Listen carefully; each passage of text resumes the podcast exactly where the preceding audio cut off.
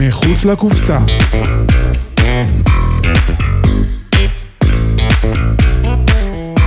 שעה על פסיכולוגיה. עם עירית שדות.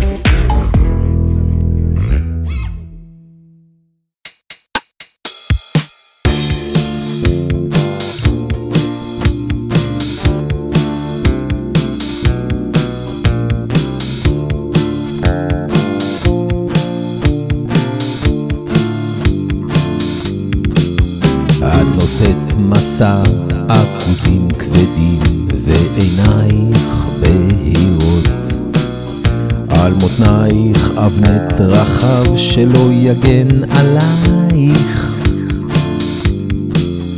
ואת עשויה מחומרים המאטים את השמחה ואת כאבה. וכבר לימדתי את איבר מיני להגיד את שמך כמו ציפור חכמה. את לא מתפעלת כמו לא שומעת מה עוד הייתי צריך לעשות עכשיו נשאר לי רק שמך עצמאי לגמרי. כמו חיה הוא אוכל מידי ושוכב בלילה מקובל במוחי אפל הוא אוכל מידי ושוכב בלילה מקובל במוחי אפל הוא אוכל מידי ושוכב בלילה מחובל במוחי אפל הוא אוכל מידי ושוכב בלילה מקובל במוחי אפל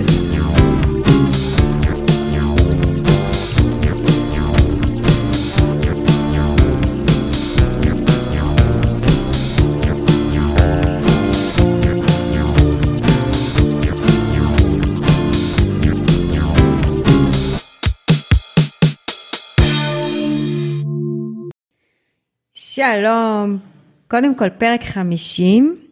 וואו. אז אה, כן, כן, שנה של פודקאסט. יובל. כן, אז אתם אה, מאזינים למחוץ לקופסה, שעל פסיכולוגיה, אה, על מה שקורה בשטח, הפרקטיקה, התיאוריה, החיבור ביניהן, כמו גם הממשק בין פסיכולוגיה לתחומים אחרים, והיום לכבוד פרק 50 אנחנו נדבר על מוזיקה, נחגוג את פרק 50 ב...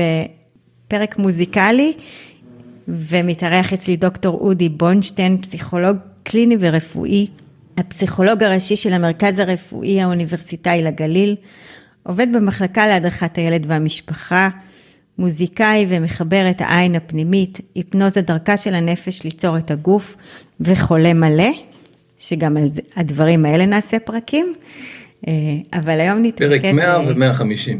נעשה את זה בכפולות.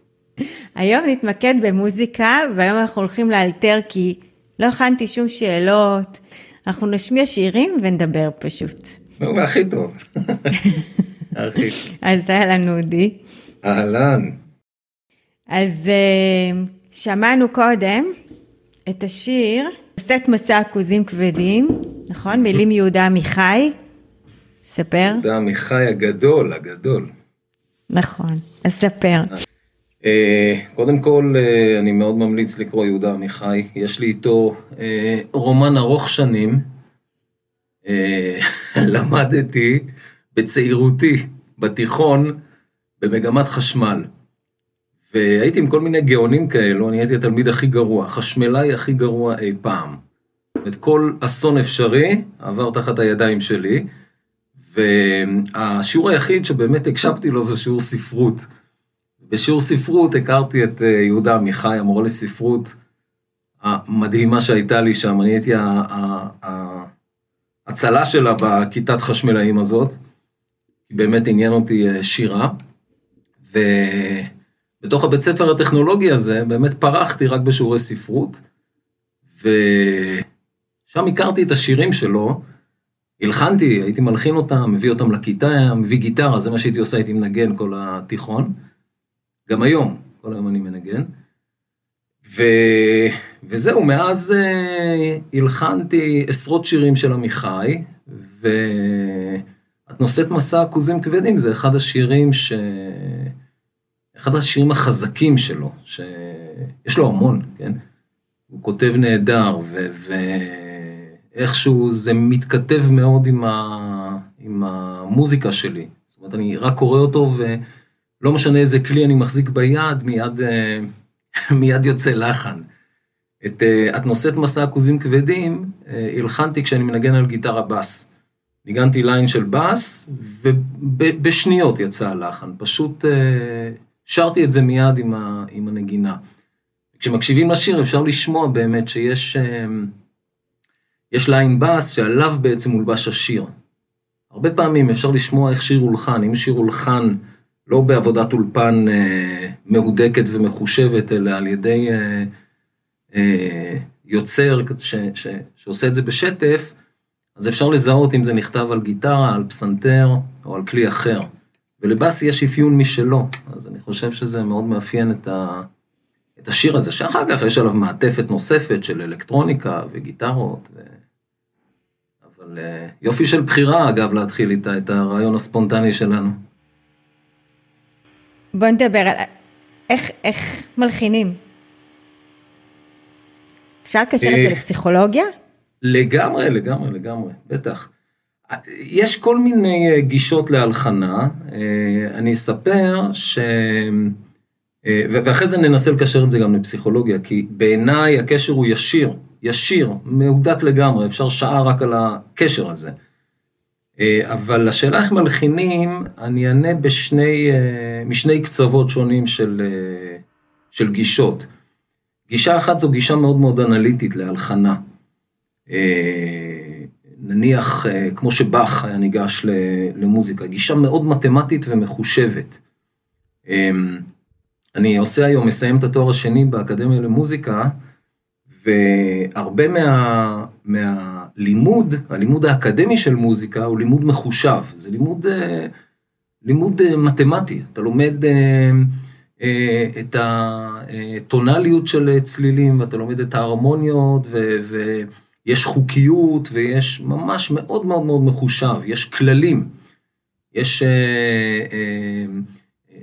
כללים לאיך צריכה להישמע סונטה, כן? והגישה הזו זו גישה, נקרא לזה גישה של ארכיטקט. אתה יושב ובונה את היצירה שלך מראש, אתה משרטט אותה על דף, כותב את התווים, יש יוצרים שעובדים בשיטה כזו שאפילו לא מנגנים, הם מיד כותבים את, ה... אה, כותבים את התיווי. אה, הם שומעים את הצלילים בראש, מדמיינים אותם, אבל בעיקר זה עבודה של הבניה. ויש גישה אחרת, שאני אמקם אותה בקצה השני, שזה אה, פשוט לנגן. לנגן, ו, וזה כבר קרוב מאוד לאלתור. אה, שאתה נותן הרבה יותר למשהו אה, ראשוני ודכפי לצאת ממך, ואחר כך אתה עושה על זה את ההבניה. עכשיו, זה לא שכל אחת מהשיטות יכולה לפעול בלי השנייה. זאת אומרת, זה, אם אני מלחין, אני מלחין יותר מהסוג השני. זאת אומרת, אני לוקח כלי ומיד יוצא לי לחן. אבל אה, אחר כך יש גם עבודת אה, בנייה של זה. לוקחים, מסדרים, מחשבים, מוסיפים, אבל בערך 90 אה, אחוז מעבודת ההלחנה שלי, עבודה מאוד מאוד, נקרא לזה, פראית וראשונית. זאת אומרת, השאלה איך זה יוצא, אין לאף אחד תשובה. זה פשוט יוצא, זה, זה... לא יודע, זה, זה, זה, זה קיים, זה, זה, צריך לתת לזה רק חופש וזה יוצא. טוב, אז אני ממש רואה איך זה מתקשר לפסיכולוגיה, נכון? לגמרי, לגמרי. בין התיאוריות האנליטיות שיכולות להיות אה, לעיתים אנליות משהו, וצריכים אה, ב-CBT לעבוד כמו פרוטוקולים, פרוטוקולים, תיאוריות.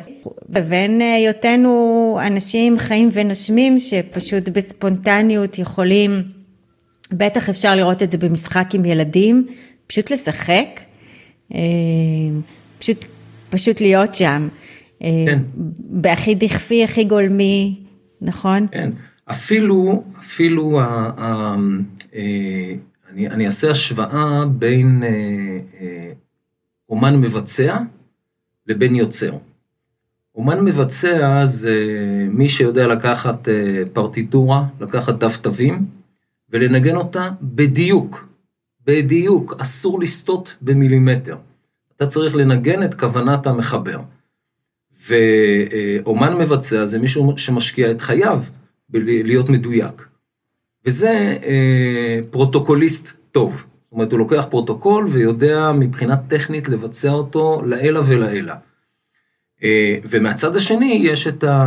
אה, נקרא לזה את מחברי המוזיקה, את המלחינים, או את המנצחים, גם אה, סוגים של מנצחים במוזיקה, יש סוגים שונים, יש מנצחים שהולכים כמו סרגל על, ה... על כוונת המלחין, יש כאלה שנותנים בחופש רב לעצמם לפרש את כוונת המלחין, ומודים בזה, אומרים שהם מכניסים את עצמם שם, מאוד מתחבר לתיאוריות פסיכולוגיות, כן? קורטיאנים כאלו, ויש uh, מנצחים אינטרסובייקטיביים שהם עומדים בשקט, והנגנים וה, צריכים לנחש את כוונתם, שזה, שזה הכי הכי הכי קשה, כי זה לעבוד במקום שיש בו אי ודאות, uh, שאתה צריך מאוד מאוד לסמוך על עצמך, למצוא בעצמך את, ה, את הטיימינג המתאים, תוך כדי שאתה מקשיב לנגנים אחרים, לפעמים 30 נגנים או 60 נגנים על במה. שזה, שזה, זה, זו חוויה בלתי נסבלת למי שלא מורגל בה. אה, אני לומד במגמת אלתור, אלתור בין זמננו, ששם אנחנו בקיצוניות הרדיקלית ביותר, אה, עובדים או מנסים להגיע למצב שאנחנו עובדים ללא שום מבנה, ללא מבנה של זמן, ללא מבנה מלודי, ללא מבנה של אה, אה, תכתיבים של הכלי שאנחנו מנגנים בו. זאת אומרת, אה, אנחנו רוצים להפיק מהכלי, לשחק בכלי. כן, באנגלית זו אותה מילה, פליי, פליי ופליי, זו אותה מילה. אבל ממש לשחק בכלי ולהוציא ממנו, לחקור אותו ולהוציא ממנו דברים שהוא עצמו לא ידע שהוא יכול להוציא. וזה יוצא, זו חוויה מדהימה, כי אנחנו חוקרים הרבה פעמים סאונדים. ו- וזה יוצא פעם ראשונה על הבמה, פעם ראשונה כשאנחנו מנגנים. ו- ואחד מפרה את השני. עכשיו, החוויה היא לפעמים בלתי נסבלת. זה, זה חוויה שיש בה המון המון אה, חרדה. אין לך מושג מה יצא, ואם זה יצא טוב או לא.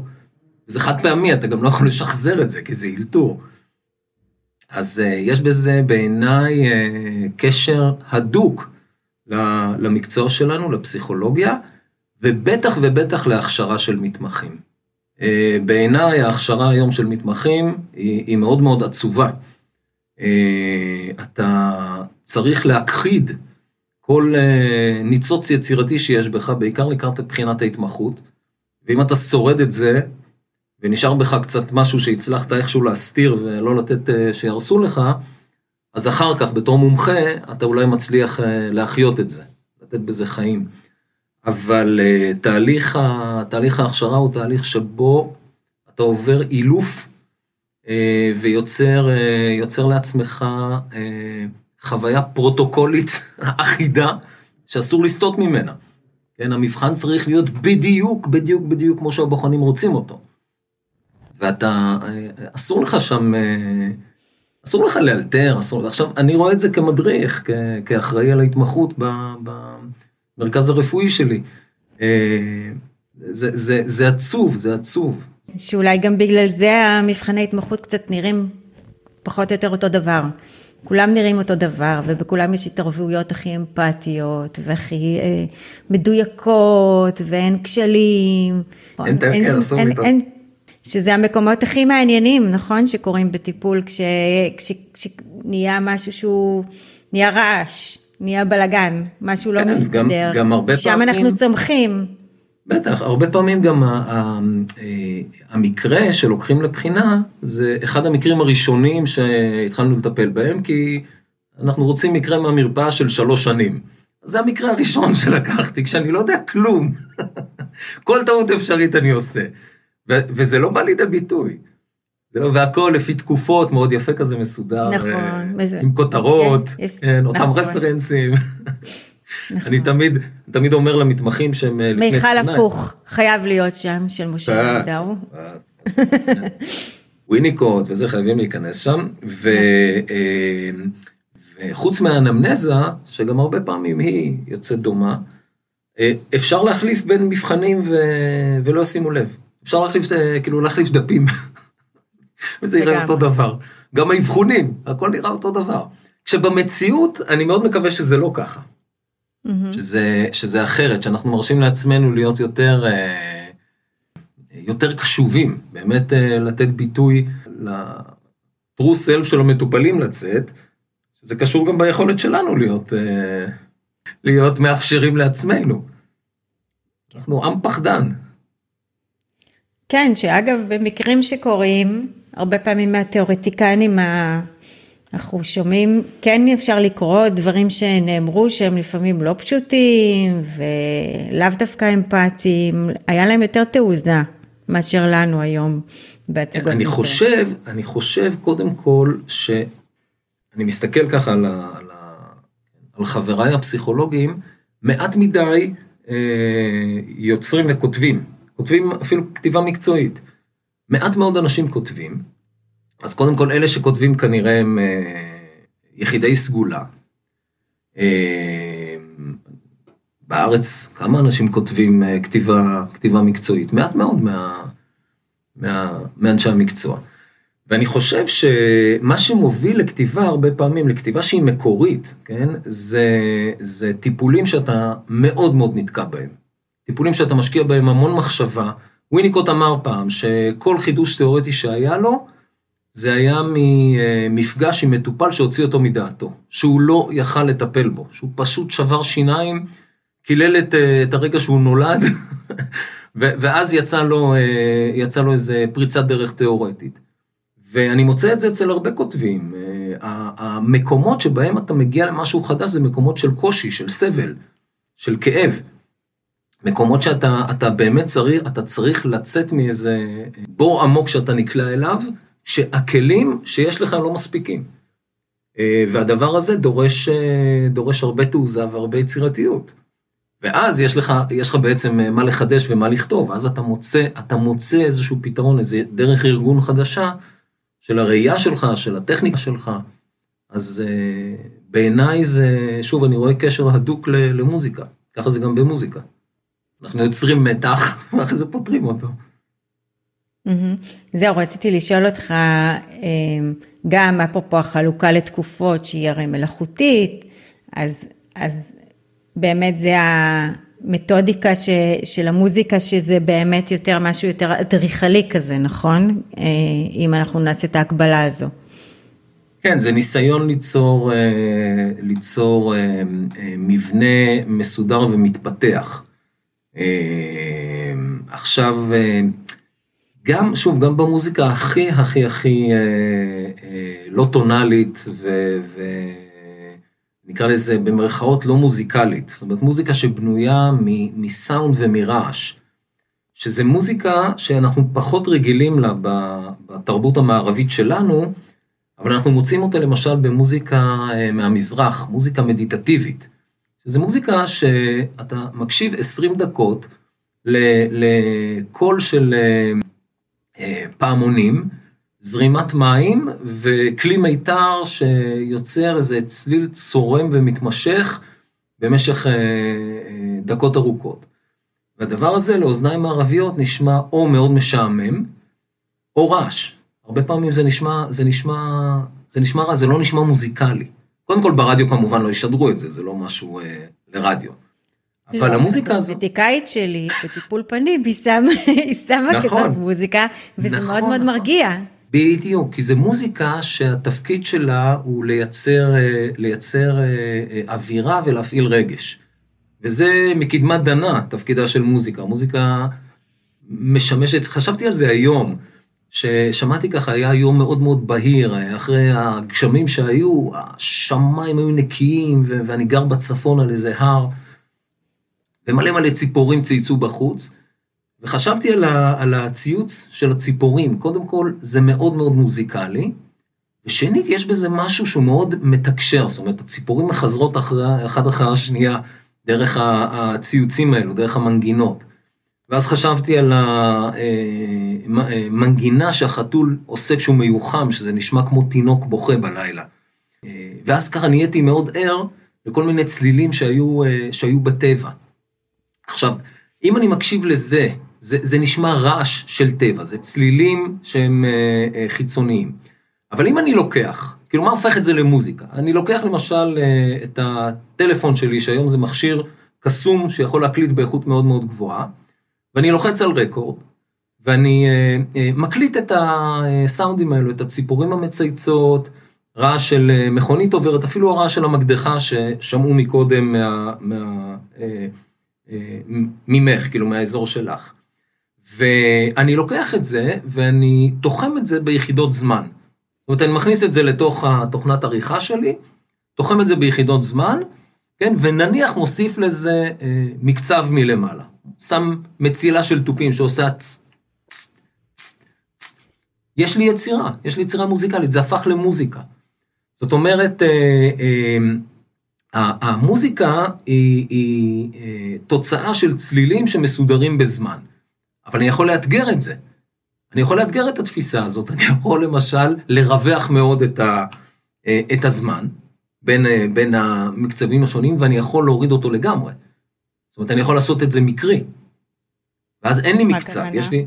למשל, המוזיקה שלנו רובה, נגיד מוזיקת פופ, אם אנחנו פותחים רדיו, מה שנשמע, גם השיר שהשמעת בהתחלה, שהלחנתי, זה שיר שהוא במשקל של ארבעה רבעים.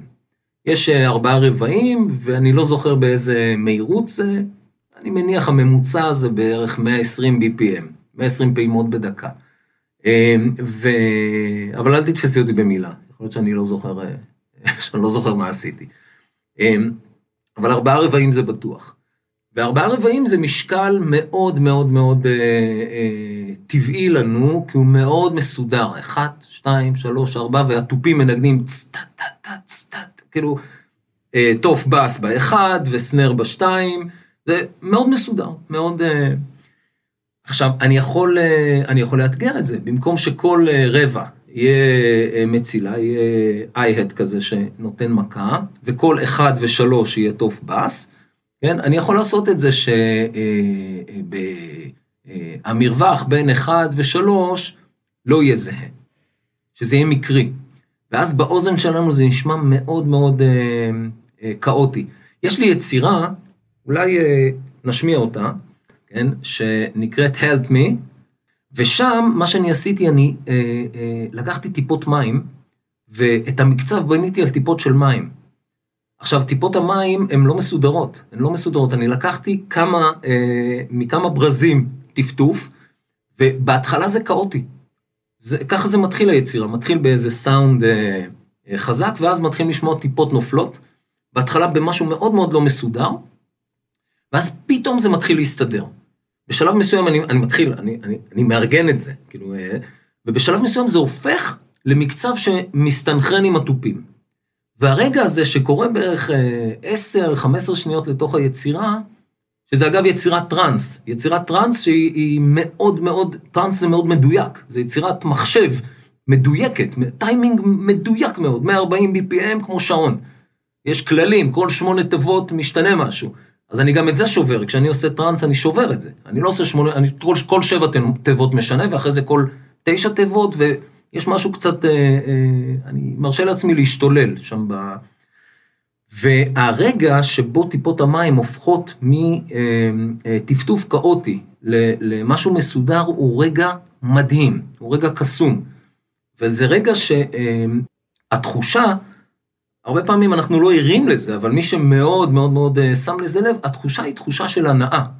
יש איזו הנאה אסתטית, או אפילו שחרור של אנדרופינים, ברגע שאתה, פתאום אתה קולט מבנה, אתה קולט שמשהו מסתדר לך. טוב, אז עכשיו אנחנו הולכים ממש לחגוג. תגבירו את הווליום. מוכנים? נשמע את Help Me.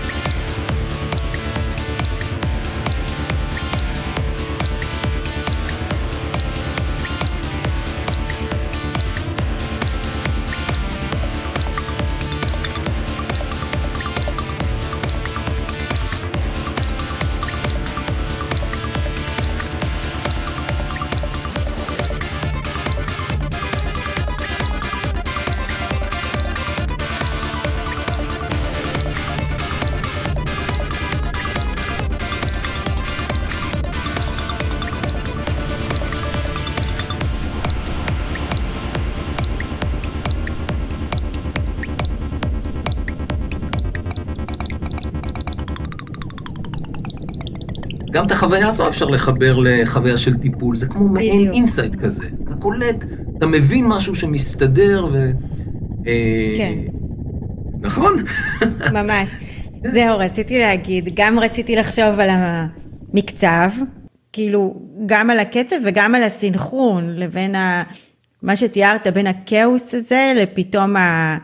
משהו מסתנכרן בינינו, יש איזו צרימה לפני כן, ואנחנו לא מבינים אחד את השני, אני לא מבינה אותו, הוא לא מבין אותי, והכל צורם כזה, ו... ואז פתאום משהו, נוצרת איזו הבנה. כן, יש, יש פה, העלית עכשיו המון המון אה, נושאים, בואו נפרום אה, כמה, נתפוס כמה קצוות ו, ו, ונמשוך. נתחיל דווקא מהסוף, הצרימה. צרימה, אה, לכאורה זה משהו אה, מפריע. אה, אה, אני חושב שאם אני ניגש לזה כמוזיקאי, כן, אז אה, אה, אחד מהדברים שמאוד מאוד נהניתי ללמוד בלימודים שלי באקדמיה למוזיקה, זה את ההנאה האסתטית שיש באטונליות, שיש בדיסוננטים, בצלילים שהם לא מסתדרים אחד עם השני, שהם צורמים. כן, אם אני מנגן שני צלילים עוקבים, או אפילו ביחד, שההבדל ביניהם הוא חצי טון, זה, זה מאוד לא נעים לאוזן. זה נשמע זיוף, זה נשמע, נשמע צורם. ולכאורה דבר כזה זה טעות, אבל המוזיקה הכי מעניינת זה מוזיקה שיודעת להשכיל ולשלב בין דיסוננטים לבין אה, אה, אה, מצבים קונסוננטיים, מצבים שיש בהם את, ה, את ההרמוניה ה- המושלמת. ונגיד מישהו שמוזיקאי בחסד שמרבה להשתמש בדיסוננטים זה פרנק זאפה, שהמוזיקה שלו מאוד מאוד אה, דיסוננטית והוא נחשב גאון. ובארץ מי שעושה את זה הרבה זה אלון אוליארצ'יק, שהוא גם מוזיקאי אדיר, ש, שיודע, אני אפילו שמעתי ראיון שלו פעם שהוא אומר, אה, זה ניגנתי זאפה, זה... בשיר, נדמה לי שזה היה, אני אדם אנלוגי בעולם דיגיטלי. Mm, אז שאלו אותו שם על הסולו, יש לו סולו טה-נה-נה-נה, טה-נה-נה-נה-נה, אז כזה, אז הוא אומר, אה, זה חשבתי זאפה. עכשיו, אני חושב, אם נחבר את זה לטיפול, שאם אנחנו מגיעים אל הרגעים הצורמים האלו, בלי דעה קדומה אסתטית, שזה, שזה צריך להיות אה, יפה ומסודר, כן, זה נותן לנו הרבה יותר חופש. אה, אה, אני, אני יכול לראות בזה אפילו סוג של יופי. והזכרת בתחילת השיחה את ה... אמרת פסיכוזה, כן? הזכרת ב... ואני חושב שאני מוצא המון יופי, יש גם המון כאב והמון סבל, כן? אבל אני מוצא בזה גם יופי. יש בזה גם יופי אה, אה, אה, סביב, ה, נגיד, הקטעים המאוד קשים שיש אה, ברגשות שלנו. שבלי זה בעצם אני, אני נכנס לאזור דיסוציאטיבי שבו אני לא מרגיש כלום, אם אני לא מוכן, אם אני לא מוכן לקבל גם את, ה, את החלקים הצורמים האלו. אה, אז זה דבר אחד, זאת אומרת, איך אני ניגש לצרימה. הדבר השני שהוא מאוד חשוב בדברים שאמרת, זה הנושא של, ה, של ההקשבה. היכולת לנהל אה, איזשהו דיאלוג של מקצב בין המטופל לביני. אה, והיכולת שלו להשפיע עליי, והיכולת שלי להשפיע עליו. זאת אומרת, אנחנו מאוד משפיעים אחד על השני.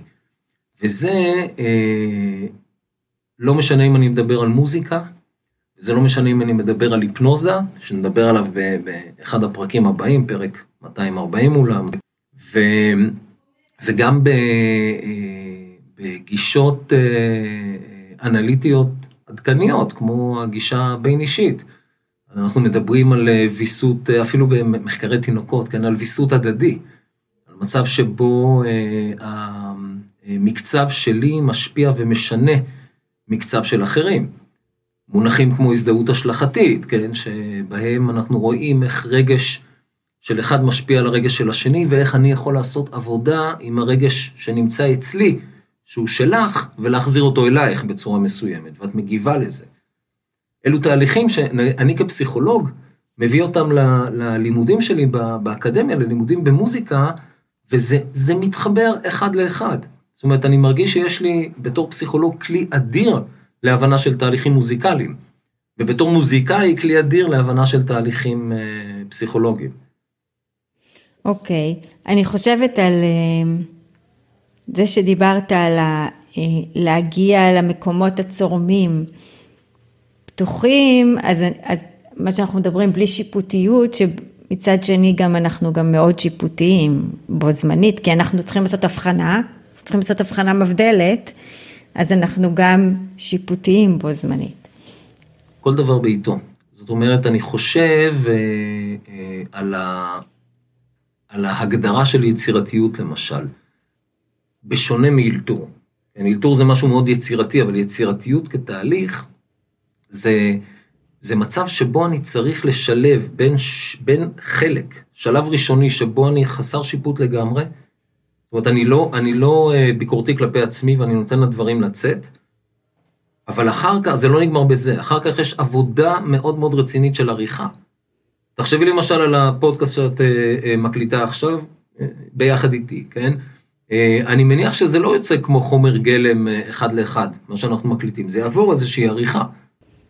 אז, אז יש אחר כך, חלק מעבודת היצירה, זה עבודה מאוד מאוד קשה ומאומצת, כן, וזה מתחבר לחלק הראשון ש, שדיברנו, על ההבדל בין סגנונות ההלחנה השונים, אה, אה, ו, ואז נכנס גם ביקורת ונכנס שיפוט, ואתה מסדר ומוציא ומארגן, ו, ו, זאת אומרת, התהליכים האלה הולכים ביחד, ולכן אני חושב שנגיד שאלות של הבחנה מבדלת, הן חשובות מאוד, אני עובד במחלקה, אני מכיר את החשיבות אה, של אה, שיח אה, אבחנתי ופסיכיאטרי והבחנה מבדלת ותקשורת בין ה-DSM ל-PDM, אבל שוב, זה בזמן הישיבה עם הרופא, בזמן שאני יושב עם המטופל, אני שם את זה בצד.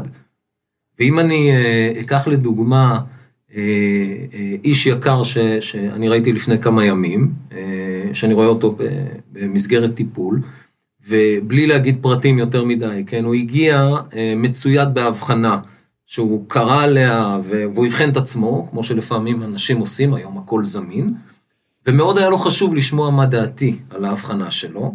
הוא גם מאוד התמרמר על זה שאני לא מתמקד בהבחנה שלו, ולא נותן כלים לעבוד עם ההבחנה שלו. ואז אה, אה, אני אמרתי לו ש... אה, זה נכון, ההבחנה היא נכונה, קרוב לוודאי, כן? אבל אני לא רוצה אה, לדבר איתו ולראות אותו ולהבין אותו דרך ההבחנה הזו. אני רוצה לשים את זה בצד ולראות, אה, למשל, כן, אה, במה הוא חזק, לא במה הפתולוגיה שהוא מגיע איתה מצמצמת לו את החיים. זה אנחנו יודעים. לא צריך יום לימודים ארוך בשביל זה, הוא, הוא חי את זה כל הזמן. כן, הסיבה שהוא הגיע אליי זה לא בשביל זה, הסיבה שהוא הגיע אליי זה לראות איך הוא מתקדם משם. איך הוא יוצא משם, איך הוא אה, אה, מצליח להתקדם בחייו למרות המגבלות האלה ואחרות שההבחנה שלו אה, שמה עליו. זה יכול להיות המון דברים, זה יכול להיות הפרעת קשב, וזה יכול להיות הפרעה ביפולרית, וזה יכול להיות אה, אה, סכיזופרניה. אה, האדם הוא לא המחלה שלו, האדם הוא לא ההפרעה שלו. כן. יש רגעים שבהם כן, אנחנו נעשה את ההבחנה הזאת שצריך לתת תרופות, כן? כשצריך אה, להחליט על אה, פרוגנוזה ואיזה טיפול מתאים, כן, שם כן נחשוב. אני מניחה שאם ניקח רצף בין המקום, אה, הצד האחד המאלתר, לצד השני של הרצף, נקרא לו הארכיטקט, בסדר? אז אם ניקח על רצף, איפה אתה ממקם את עצמך כפסיכולוג? אני מאוד מאוד נוטה לכיוון המאלתר, למרות שיש יש משהו אה, קצת מטעה במושג הזה. לכאורה, אפשר לחשוב, נגיד כשמסתכלים, אה, לא יודע מה, על ציור של פיקאסו. כן, אפשר להגיד, מה זה הקוביזם הזה, כן? לצייר עיגולים ומשולשים גם הילד שלי יכול. בגיל חמש, הוא מצייר מאוד דומה. אבל זה לא נכון, הילד שלי לא יכול אה, לצייר כמו פיקאסו. ההבנה שיש לפיקאסו אה, והיכולת לעשות הפשטה היא, היא ברמה הכי גבוהה של אה, יצירתיות וגאונות שיש. וזה, זה הדבר החשוב, זה אחרי תקופה מאוד ארוכה שהוא צייר ציורים מאוד מאוד אה, ריאליסטיים. זאת אומרת, נקשר את זה לנושא של, לנושא של מוזיקה או לנושא של אפילו של פסיכולוגיה ושל טיפול. כדי להיות מאלתר, אתה חייב להכיר לפני ולפנים את כל הטכניקה. אתה חייב לשלוט בזה, אתה חייב לדעת המון, המון המון המון. ואז לשחרר, אז להרפות. זה לא, זה לא נותן לי את החופש להגיע בלי ידיעה, להיות בור. זה לא נותן לי את החופש להיות שרלטן. לא זו הכוונה. הכוונה היא, נגיד בתחום של הטיפול, ותכף אני אתן דוגמה נוספת מתחומים אחרים. בתחום של הטיפול הכוונה היא שאני אלמד ואני אעשה התמחות ואני אמשיך להתקדם ואני אמשיך אה, אה, להתפתח וברגעים מסוימים אני אוכל לשים את כל זה בצד ולהיות מאוד משוחרר מזה. המטרה של הלימוד זה לא להיות מוטרד בשאלות של טכניקה, שזה לא מה שיעסיק אותי. כי אחרת זה כמו, כמו נהיגה, אם אני יושב, אה, אני יושב, רק עכשיו למדתי לנהוג, אני, אני כל הזמן עסוק בשאלה מתי ללחוץ על הקלאץ' ומתי להעביר זה, ומתי לשלב את זה עם הברקס, ורגע, עכשיו מאותתים ולהסתכל במראה, אני לא חופשי. אני לא חופשי, אני לא יכול ליהנות מהנהיגה, אני עסוק בלנהוג. Mm-hmm. וכשאני מאוד מיומן בנהיגה, אז אה, אני בכלל לא משקיע בזה קשב. כן, אני, אני נוהג, אני נהנה מחייבת הנהיגה, אני יכול לדבר תוך כדי, לשמוע מוזיקה, לחשוב מחשבות. כן, יש לי נסיעות ארוכות מהצפון למרכז, ונסיעות שאני מאוד אוהב אותן, כן, כי יש לי זמן לחשוב, אבל אני לא עסוק ב, ב, בנהיגה. עכשיו, זה דומה מאוד, אני מוצא הקבלה לאומניות לחימה. בשביל להגיע ל, לרמה של, נקרא לזה, עמדת זן, שאני זה התנועה, ואני שקט מאוד, ואני לא עושה שום דבר. שום דבר. זאת אומרת, הלוחם הכי טוב, יש לך חגורה שחורה בקראטה, אז אני, אני מכיר את זה משם. הלוחם הכי טוב זה זה ש, אה, שעושה מינימום של תנועות. פשוט עשית אנלוגיה לטיפול, כן? עכשיו, המינימום של תנועות זה לא מתוך זה שאני לא יודע אה, אה, לתת מכה שהיא יכולה להיות קטלנית. אני יודע, אני יודע היטב. ובשביל להגיע לרמה הזו של השקט, אני מתאמן שעות ארוכות מדי יום.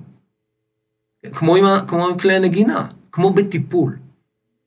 כן? בשביל להגיע לרמה שאני יכול לשבת בשקט, אני צריך שאני אדע בוודאות שאני יודע לנגן. כן? וזה שונה מלא לא, לא, לא לדבר כי אין לי מה להגיד. זה לא לדבר מתוך עמדה מלאה, מתוך עמדה כן, ש, ש, שבטוחה בעצמה, שיכולה להרפות. וזה מאוד מאוד קשור ל, ל, ל, לטיפול ולמושגים אה, של בינג ולמושגים של ביון, של אה, סזורה ורברי, וזה בדיוק העמדה הזו. וזה, סזורה זו מילה מוזיקלית. פרויד, פרויד אימץ אותה מתוך אה, המוזיקה הקלאסית. זה רווח בין פרזות של מוזיקה. אה, מעניין, לא ידעתי. כן. Mm-hmm. Uh, כן, גם no memory, no desire, נכון? וגם uh, המקום הזה מאפשר, אני חושבת שוויניקוט כתב בסוף ימיו, ש... אני חושבת שכמעט כל התיאורטיקנים בסוף ימיהם דיברו על זה ש... שהם כמה שפחות לפרש. כאילו כמה, ש... כמה שפחות להפריע למטופל ולתת לו לעשות את העבודה. Mm-hmm. ש... שככל שיותר צעירים... הנה, נותנת לי לעשות את העבודה פה. שככל שיותר צעירים, מאוד לחוצים להגיד את מה שיש להגיד, את התובנות שאנחנו הצלחנו להגיע אליהן, וגם מאוד להישען על התיאוריה, וככל שמתבגרים מצליחים רגע גם להרפות. כן. יש, אה, יש להקה שאני מאוד אוהב מילדותי, אני עכשיו הולך להרוס את כל ה... אה, הערכה שאולי, אולי הצלחתי לגייס ממאזינים, הלהקה שאני מדבר עליה זו ACDC, להקת רוק כבד. אוקיי. שאני אוהב מאז שהייתי ילד. אה, חברים בלהקה, אה, שני גיטריסטים, אחים, אחד נפטר, מלקולם ואנגוס יאנג, יש בס, יש תופים ויש זמר. באמת, חבורה של גאונים שעושים מוזיקת רוק לכאורה מאוד מאוד פשוטה, שלושה אקורדים. עכשיו, אני רוצה להתמקד דווקא בגיטריסט אה, הפחות בולט שם. מלקולם יאנג זה האח, מה שנקרא, הפחות, אה, הפחות מוצלח. גיטריסט הקצב של הלהקה. הבן אדם, זיכרונו לברכה, נפטר לפני שנתיים, אני חושב, אה, גיטריסט מכונן. באמת, לשבת, אני, אני חושב שהוא אחד הגיטריסטים שהכי השפיעו עליי. הוא מעולם לא יש לו קטע אחד של סולו בתקליטים, בשלושים תקליטים שה-ACDC הוציאו.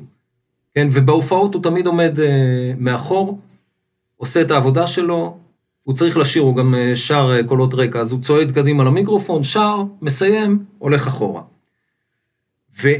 והוא נותן המון המון מקום לאח שלו הצעיר, אנגוס יאנג, שהוא, מה זה פרפורמר, מתפשט על הבמה, רץ, היום בן 70 ומשהו, הוא פחות עושה את זה, אבל כשהוא היה צעיר יותר, גם כשאני הייתי צעיר יותר, ו, אה, ודופק סולואים, ונחשב לווירטואוז אה, גיטרה.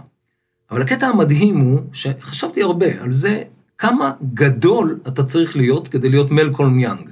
לאפשר לאח שלך, שהוא גיטריסט מכונן, אין אפס, אבל גם מלקולם גיטריסט מכונן. וא', לאפשר לו להופיע, לעשות שם את ה show, לעשות, בעצם הלהקה בנויה על אה, אנגוס יאנג, מבחינת ה performance, זו להקת הופעות מעולה. ואז כשיושבים ומסתכלים ב, ב, בעין, ברזולוציה מאוד מאוד חדה, על איך מלקולם מנגן, הבן אדם גאון. הוא גאון בזה שבמינימום פעולה, הוא משיג מקסימום אפקט. הסאונד שלו מזוהה, צליל אחד, אני שומע שנייה של גיטרה, אני אגיד לך אם זה הוא או לא. וזה זה, זה הדוגמה לווירטואוז גיטרה, שאת מזהה אותו, כן? ויש לו, אה, אה, לקח לי, בשביל לנגן כמוהו, לנגן בדיוק מה שהוא מנגן, היו קטעים שאני ישבתי שעות כדי להבין מה הוא עושה. הוא עושה דברים מאוד פשוטים, לא, לא מסובך, אבל גאוני מבחינת ה, היכולת להפיק את הדבר הייחודי הזה מהגיטרת גרץ' שהוא מנגן עליה. אה, ש, שאגב, גם מאוד מעניין, יש לו גיטרה, שהוא לקח, כל מה שמיותר הוא הוריד ממנה. הוא הוריד פיקאפים, היו לו שלושה פיקאפים, שלושה אה, מיקרופונים, הוא, הוריד, הוא משתמש רק באחד, אז הוא הוריד את השניים האחרים, ותקע בחורים שנוצרו שם בתוך הגיטרה, בגוף הגיטרה הוא תקע גרביים. כן, והיו כפתורים שעצבנו אותו, אז הוא הוריד אותם. ו, אה, והגיטרה נראית, מסתכלים עליה, יש שם חורים כאלה מלאים בסמרטוטים, כן? היום מוכרים את הגיטרה הזו, את הרפליקה של אה, מלקון יאנג, ב-2,000 יורו, זה המחיר הקטלוגי, יש גיטרה, סיגנצ'ר, מלקום סיגנצ'ר כזה, שמוכרים אותה ב-2,000 יורו. ואם אתה קונה אותה לא בזה, עם הפיקאפים, עם כל הציוד הנוסף, המקורי, היא עולה 300 יורו. זאת אומרת, אתה מוריד ואתה מקבל ערך יותר גדול, אם אתה מוריד דברים ושם בהם גרביים. טוב, וכשהם שוברים גיטרות על הבמה זה בכלל אה, סנסציה. לא, זה סתם... אה, אה, גימיק. התפרעות, כן. זה...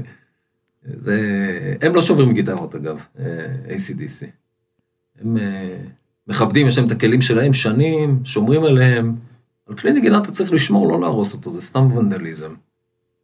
כן, אפרופו בחדר, ה setting. בטח.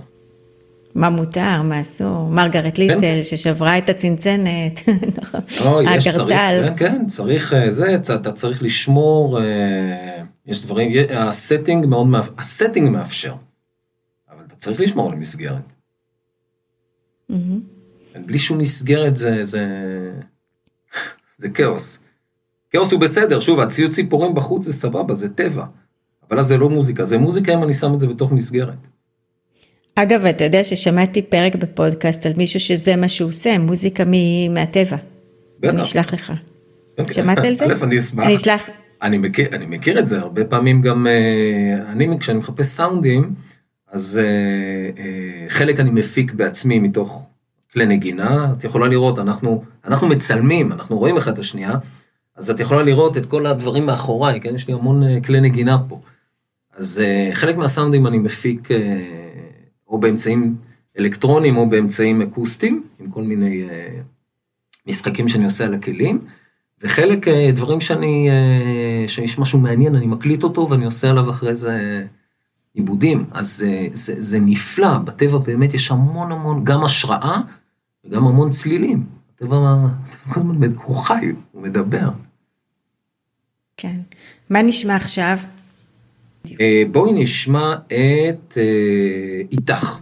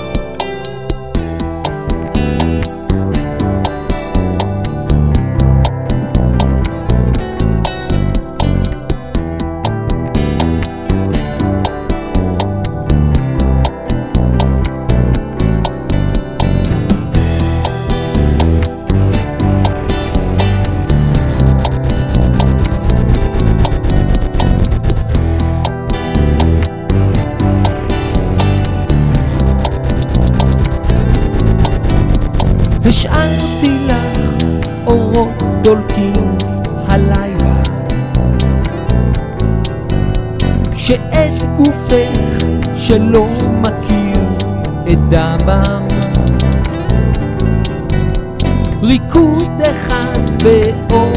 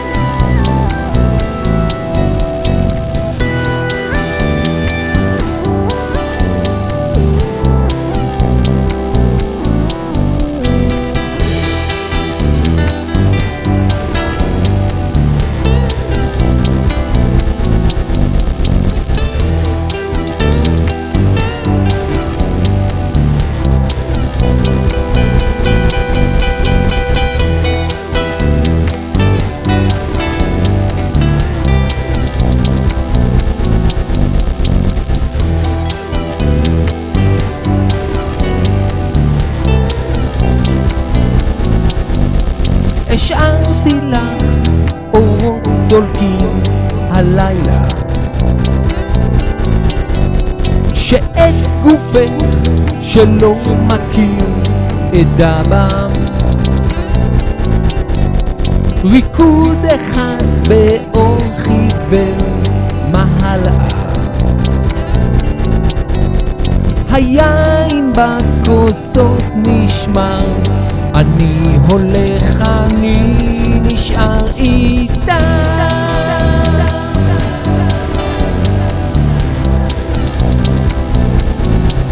איתה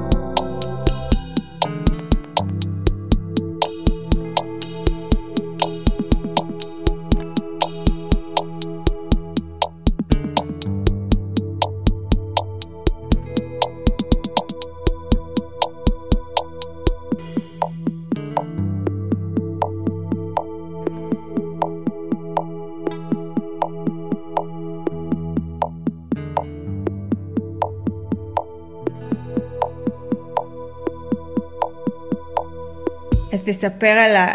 איך הגעת למילים, לכתוב את המילים. כי דיברנו על לחן עד עכשיו. כן, אה, המילים אה, ב... בשיר הזה התחילו מהרגשה.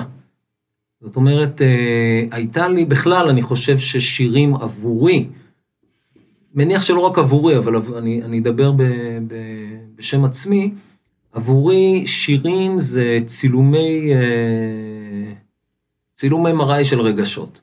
זאת אומרת, זה מצב רגשי, זה תמונה אה, אה, של רגע מסוים בזמן בחיים שלי.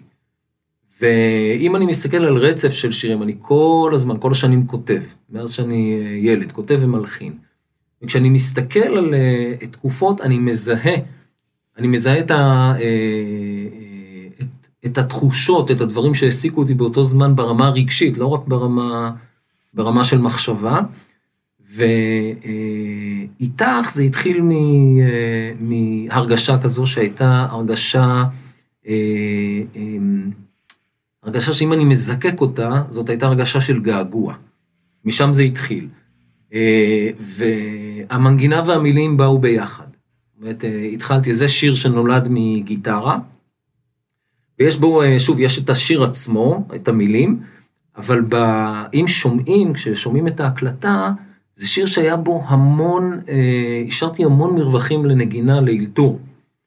אה, ואני אני מנגן שם בכל הכלים בהקלטה, ובכל אחד מהם יש, יש איזשהו מבנה כללי שאני יצרתי, אבל השארתי שם מקומות שבהם אני מאלתר ומשחק באלתורים בין, בין הכלים השונים, בעיקר בין הקלידים לגיטרה, לגיטרה ספק חשמלית, ספק אקוסטית ש, שיש שם.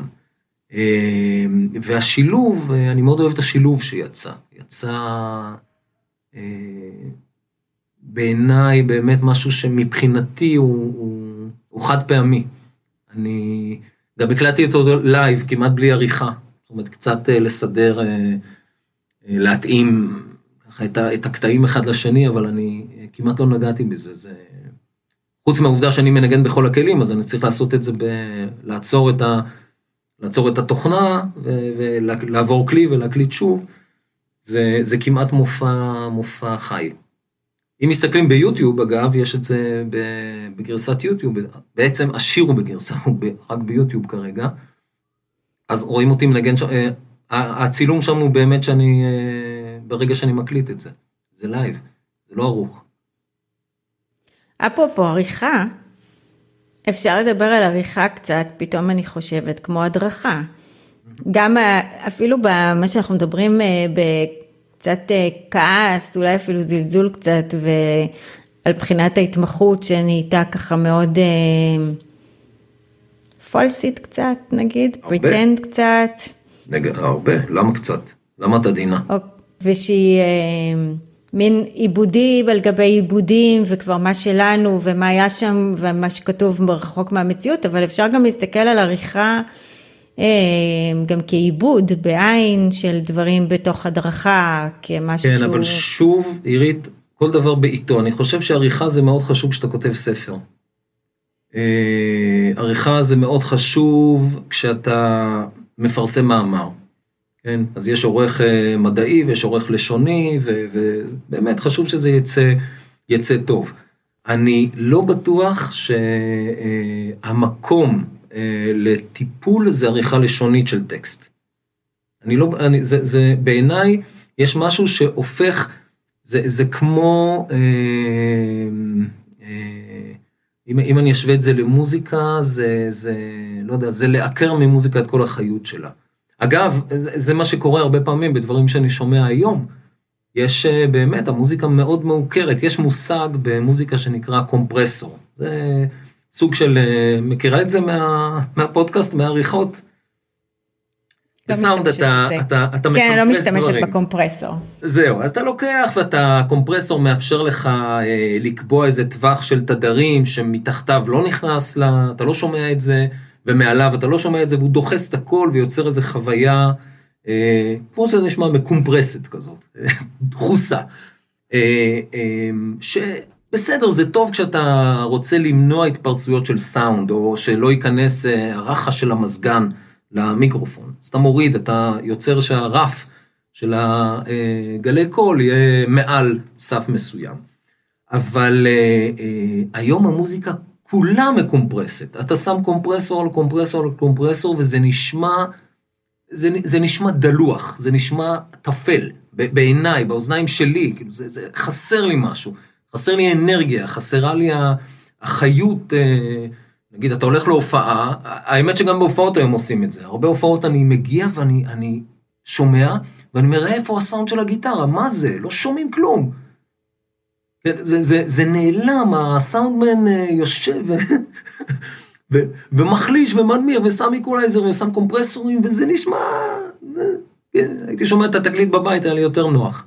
עכשיו גם עם הקורונה אי אפשר יותר מדי, רק בבית, אבל, אה, אה, אני חושב, אני מאוד אוהב אנרגיה שהיא אה, אה, פראית יותר, שיש בה משהו, ש, שיש בה בשר, כן, ו, והדבר הזה, אה, אם נחזור לטיפול, חסר לי, אני חושב שבעריכה הכל כך חזקה של ההיבט הלשוני, אנחנו א', שוכחים, שמים דגש על המילים ושוכחים את המוזיקה. כן, והרבה פעמים זה, זה, זה משהו שהוא מוזיקלי, הוא לא קשור למילים, הוא לא קשור לתוכן של הפרשנות. כן, זה, זה, זה, זה הרי, זה לא העניין. כן, והעניין האם, האם אה, אה, אה, המטופל מרגיש שהבינו אותו או לא, או לא, זה לא מה אתה אומר, זה איך אתה אומר את זה הרבה פעמים.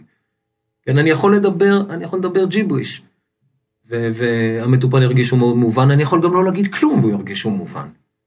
כן, ואז איך אני כותב שתיקה במבחן התמחות?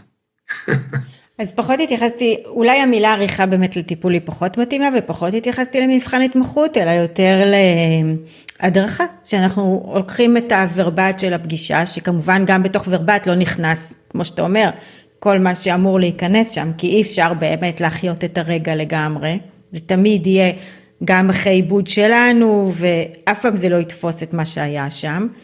אבל בכל זאת יש איזו עבודה של אחרי, איזושהי עבודה, לא נקרא לה עריכה, כי זה לא נכון להגיד על זה עריכה, אבל איזושהי עבודה של אחרי, של רגע לחשוב את הרגשות. אולי משהו התחבר, זה אתמול בערב היה לי קבוצת עמיתים, ובגלל התקופה כמובן זה גם היה בזום, וסיפרתי על מתבגר שבחוויה שלי מאוד אניגמטי, אני לא כל כך מבינה מה קורה שם. אבל סיפרתי ששמתי לב שבמשחק הייתי נורא נורא תחרותית. וממש יצאה ממני תחרותיות ש... שאני כמטפלת, שאני יושבת שם בחדר, אני לא, היה לי בלתי נסבל להפסיד, וברמה שכשהוא ניצח אותי, אני אמרתי, זה לא פייר, נפלט לי, אה, ועשינו לזה עיבוד, אבל אני נורא נורא נבהלתי מעצמי, ממה שיצא שם, בפראי הזה, ממש בפראי הזה, אז... אה, אבל פה, פה את מתארת, כן, אחלה אסוציאציה, אבל את, את מתארת פה אה, דווקא מקום שבו הפרספקטיבה של, ה, של אה, קבוצת העמיתים מאפשרת לך לראות מובנים אחרים במה שקרה, ולראות שזה, שזה תהליך של counter, counter transference, אפשר לעשות איתו שימוש והבנה ולהרחיב את ההבנה שלך, את מה שקורה שם ברמה גם הפנימית וגם הבין אישית. אני, אני לא רואה בזה דווקא עריכה. זאת אומרת, זה לא, זה לא דומה לעבודת עריכה. אני חושב שבהדרכה, יש, אני רואה את זה בהדרכה על הדרכה, כשאני מכשיר אה, מסתמכים להדרכה. אה, אה, עולה כל הזמן שאלה מה התפקיד של מדריך. זו שאלה של זהות בעצם, של... אה, אה, יש, אה, יש שאלה, והרבה מסתמכים להדרכה אה, מאוד עסוקים בה. זה שאלה, אה, אה, תנועה בין התוכן, איך אני מלמד, למשל בדיאגנוסטיקה זה מאוד בולט, כן? שם יש תוכן, יש תוצר שאתה צריך לעשות. אה, לבין התפקיד המגדל והמצמיח שיש למדריך. זאת אומרת, המדריך, נגיד כמורה, כמורה שמאפשר, שוב, אני חושב גם על מורים למוזיקה, כן, שמאפשר למצוא את הביטוי האישי של המודרך, שזה קרוב כבר להורות, וזה קרוב גם לטיפול, כן, לעמדה עמדה מגדלת. לעומת עמדה שהיא אה, אה, אה, באה ללמד אה, או להעביר תוכן מסוים, כן? אה, אה, ללמוד, לא יודע, ללמוד את התיאור, מה קורות היה אומר, וה, מה פרויד היה עושה עם החלום הזה, לא, זה לא פרוידני כבר, זה קלייניאני. כן, ומה ההבדל בין, יש המון המון אה, רזולוציות כאלה שאפשר, זה חשוב, כן, אבל הרבה פעמים התפיסה שלי זה שאני רוצה להסתכל מעל זה, אני רוצה להסתכל בראייה שהיא אה, מטה-תיאורטית, ובאמת העדפה האישית שלי זה שאליי יגיעו המתמחים אחרי שהם למדו את ה basics, שהם יודעים, יש להם את אבני הבניין. אני לא צריך להתעסק ב... ב, ב נגיד ברורשכית, נקרא לזה ב-DD. כן, אני אה, אה, רוצה לנוע. ולשחק בין אה, דרכי חשיבה שונות, ומבחינתי תיאוריה זה דרך, זה משחק, תיאוריה זה דרך ל... להסביר את העולם. היא לא מחייבת, היא לא... זה, התיאוריה היא, היא דרך להתבונן, דרך מסוימת, משקפיים מסוימות, אבל אני יכול להחליף משקפיים. ואני רוצה ש... אה, וזה מבחינתי, יצירתיות של מטפל. להיות מסוגל אה, לראות כל דבר בכמה זוויות שונות. אה, אבל בשביל זה אתה צריך להיות מסוגל להשתחרר מהאחיזה המצמיתה הזו של תיאוריה. ובשביל להיות מסוגל להשתחרר אתה צריך א', להבין, לדעת את התיאוריה, אבל גם לא להיות משועבד לה, לא להיות עבד שלה. אחרת אתה, כאילו, אתה נהיה יותר חסום מאשר אה, פתוח. אתה פחות מבין. אתה מבין רק דרך העיניים האלו. אנחנו... עבר כבר מלא זמן, לא שמנו לב. ככה זה אה, כשמאלתרים, את רואה? אין מגבלות של זמן. כן. אז אה, איזה שיר נשמע לסיום? איזה שיר נשמע לסיום? את יודעת מה? יאללה, בואי בואי נזרום. אני אפרגן לחברה טובה שלי, שמרית פליישר קלנר, חברתי הנהדרת ליצירה, שמופיעה איתי בהרכב שנקרא בתת הכרה, בתת הכרה, בתת הכרה. אה, זה נשמע בטטה. זה בטטה, אנחנו כותבים בטטה, אבל זה בתת הכרה. אה, אה. משחק, משחק מילים. אנחנו כותבים עם טטים, כדי שזה יהיה בתת הכרה. יש לנו שיר כזה שאני כתבתי, שמאיפה זה בא לך, מאיפה זה בא, זה כל הזמן היה שם בתת הכרה. אז זה קראנו לזה בתת הכרה, להרכב. ועשינו קאבר, זה לא, אה, אה, לא שיר מקורי שלנו, זה שיר, אבל יש משהו מאוד מעניין ב, ב, במה שעשינו. אה, אה, לקחנו את השיר של ג'וני מיטשל, וודסטוק. יש את הביצוע המקורי של ג'וני מיטשל, שהוא ביצוע ישנוני קצת, וג'וני מיטשל יש לה נטייה כזאת לא לשיר לפי קצב וזה, בסדר, ו, ו, ושמרית מאוד אוהבת את ג'וני מיטשל, אז שמרית שרה ג'וני מיטשל. אני אוהב בלאגן, ואני שרתי את הביצוע של אה, קרוסבי, סטילס, נש ויאנג, אה, מהתקליט דז'ה וו. עכשיו, עשיתי לזה פרשנות משלי, ושיניתי שם את ה... ואז יצא שאני שרתי דבר אחד, שמרית שרה דבר שני, והכנסנו את הכל ביחד. והוספתי על זה תופים, והוספתי על זה גיטרות, וקלידים, וברדק שלם. ובזה נסיים. טוב, אז אודי, היה לי ממש, אה, אני אגיד כיף. כי- תגידי כי כיף, נו, מה? ש- איזה כי, פסיכולוגית פחדנית, לא, כי תגידי בדרך כיף. כלל אני, זהו, כי בדרך כלל אה, זה מעניין, אה, מלמד. מה, זה לא היה מעניין? כיף. לא היה מלמד? יא, איך היה נעלבתי? גם מעניין וגם מלמד, אבל נפגעתי. אנחנו נוסיף שירים ויהיה כאילו כיף. כיף. בעיקר צריך להיות כיף, נו, אז מה? קודם כל כיף. אה, וכשכיף זה- גם לומדים. נכון. אז אני הייתי עירית שדות, ונשתמע בפרק הבא.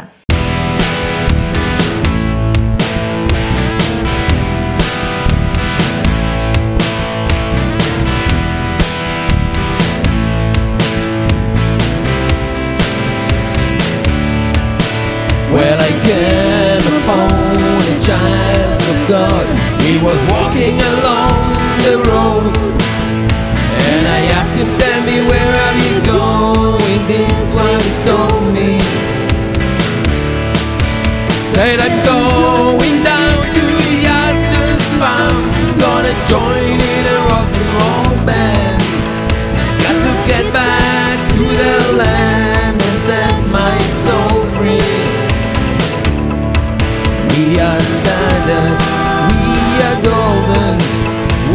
are billions of carbon, and we got to get ourselves back to the garden.